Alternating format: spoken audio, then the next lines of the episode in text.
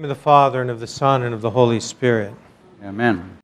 May the words of my mouth and the meditations of our hearts be pleasing to the Lord, our rock and redeemer. Glory to Jesus Christ.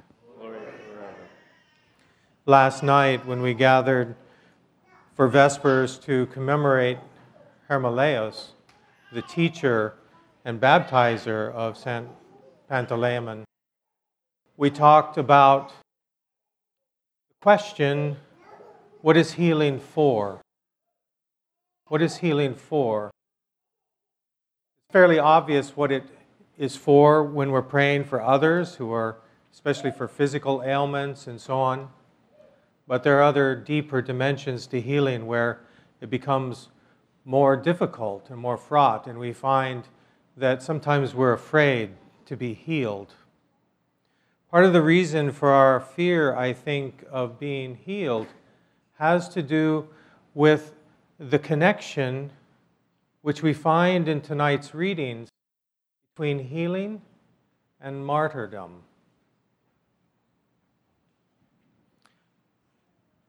Martyr means witness. We take that Greek word and we specialize it when we use it to refer to those who give witness by dying for Christ. But every witness for Christ is a martyr in Greek. That's what the word means. Martyr is witness, and witness is a martyr. And my suggestion this evening about the depth and meaning of healing is that it's inextricably connected with martyrdom, with giving witness. Not only is it through the merits and prayers of martyrs that we receive healing, but in receiving healing, we become witnesses. We become martyrs in turn. In the first reading from Isaiah, we're given a picture of the Lord's spiritual warfare. He's waging battle for the hearts of his people, our hearts our loyalty. And he's saying, I've initiated a contest between those other gods and me. And you're going to be my witnesses of my victory. Of my victory. You're going to be my witnesses. Let them produce their witnesses, he said, to prove themselves right. You are my witnesses. I have chosen my servants to know and believe in me and understand that I am God. In the life of Saint Pantaleon, and especially in his trial, it was a battle between the pagan gods of Greco Roman culture and the true God of Jesus Christ. That was the battle and the drama of his martyr act. Clear. And just as his healings come from the name of Christ, so his testimony, his witness, is for Christ in the name of Christ, and in it he overcomes the deeds of those other gods. You are my witnesses. If we have been chosen to experience his healing, we have been chosen to be his witnesses, his martyrs.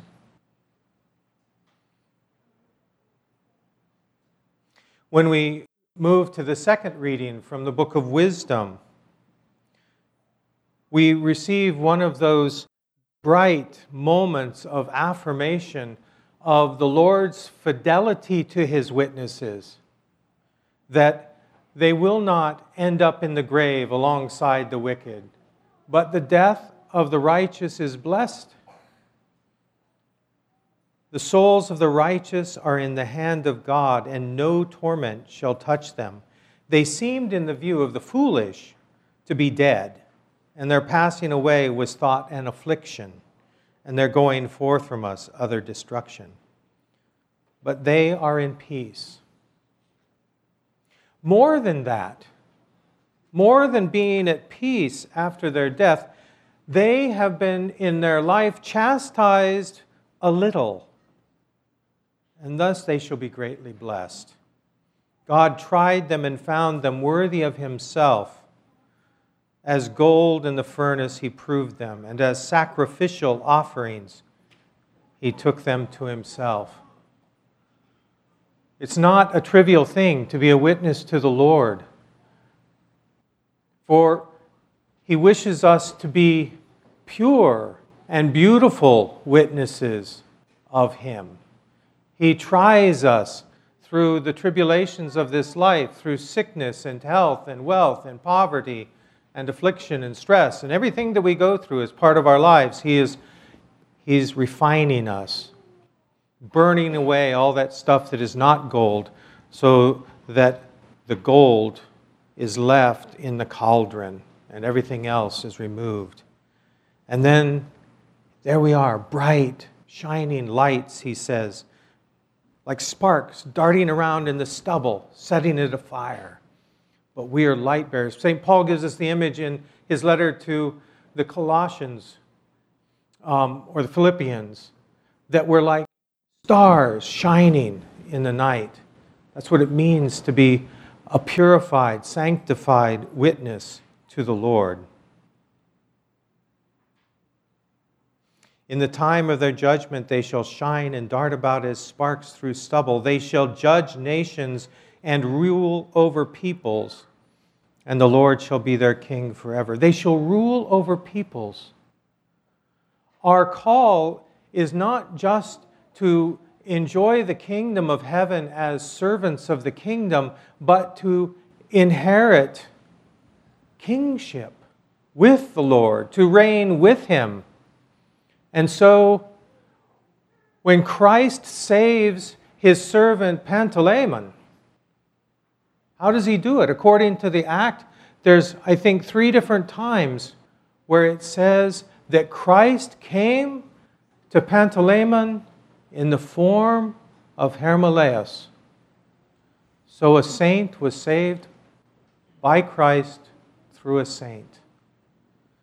Witnesses, true witnesses, pure witnesses, become transparent to Christ Himself. Our divinization that we talk about within the Eastern tradition is really Christification, to be made Christ like, to be made Christ to become transparent to Him. And sometimes, sometimes that role that we're given in the kingdom of heaven is to be healers, to be physicians of souls and bodies. And that's the place that was given to Pantaleon. And when we come to him and seek his intercession, we honor the gift that the Lord has given him because of the purity of his witness to him and the way in which Christ and his love shines through him to us and to the world. Now, in the third reading, it begins again with the righteous, that they will live forever, and in the Lord is their recompense and reward, and he remembers them. Therefore, shall they receive a splendid crown. But then it goes on to talk about how the Lord will girt on his armor and he will go to war against the foolish, those who don't believe, those who don't follow God. And he says the universe will war with him against the foolhardy and all of the things that rise up and torment torment the wicked in the judgment of God. And it says, A mighty wind will confront them and winnow them like a tempest. When a harvest is taken in the old days, they would gather it into a barn and then they would have these flails and they would beat the, the grain until it got um, kind of broken. At least the outer crust, the outer hull would be loosened from the kernel. And then they would take and drive a wind through it fans and it would blow the chaff away. That's what's happening in the course of this mortal life that there's a sifting taking place. The righteous are being refined like gold, and the wicked are being blown away like chaff. I think it is important for us to remember that the chastisement that the righteous experience and the winnowing that the wicked experience is precisely the same reality of life in this world. It is the same sufferings that we suffer, they suffer. But for one, it is a purification unto glory, and to the other, it's something else.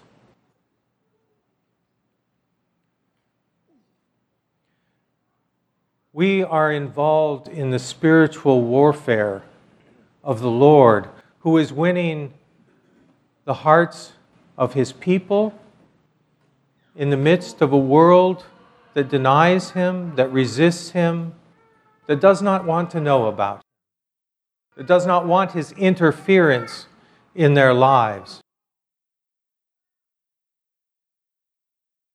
If we come here, we come to offer ourselves to be interfered with. To ask for healing is to ask for His interference in our lives and to make us an intervention in the world.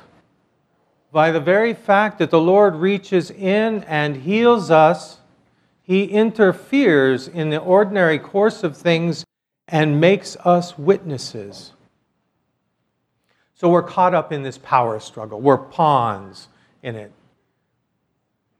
Is that worthy of our dignity to be pawns of whoever happens to be stronger, whether it's the Lord Christ or whether it's the Lord Baal from the Old Testament?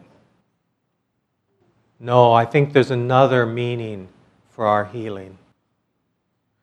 The Lord is powerful indeed, but He never uses His power without mercy. He never uses His power except for our good.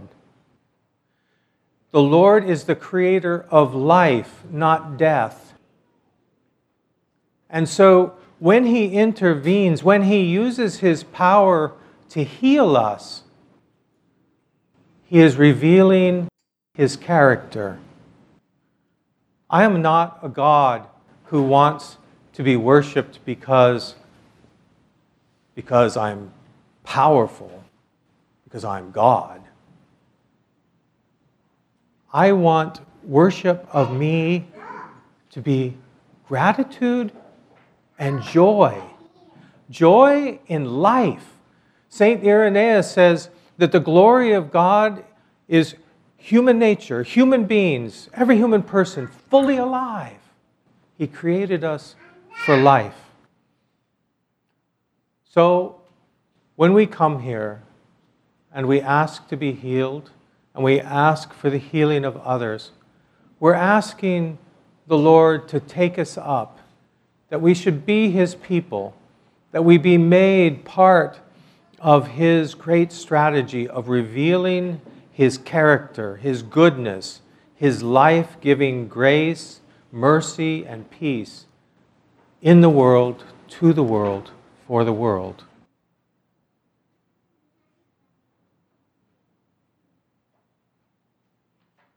What is healing for? Healing is for knowing the true character of God as the lover of mankind and allowing that revelation to be known in the world. It is to be his witnesses, his martyrs. Glory to Jesus Christ.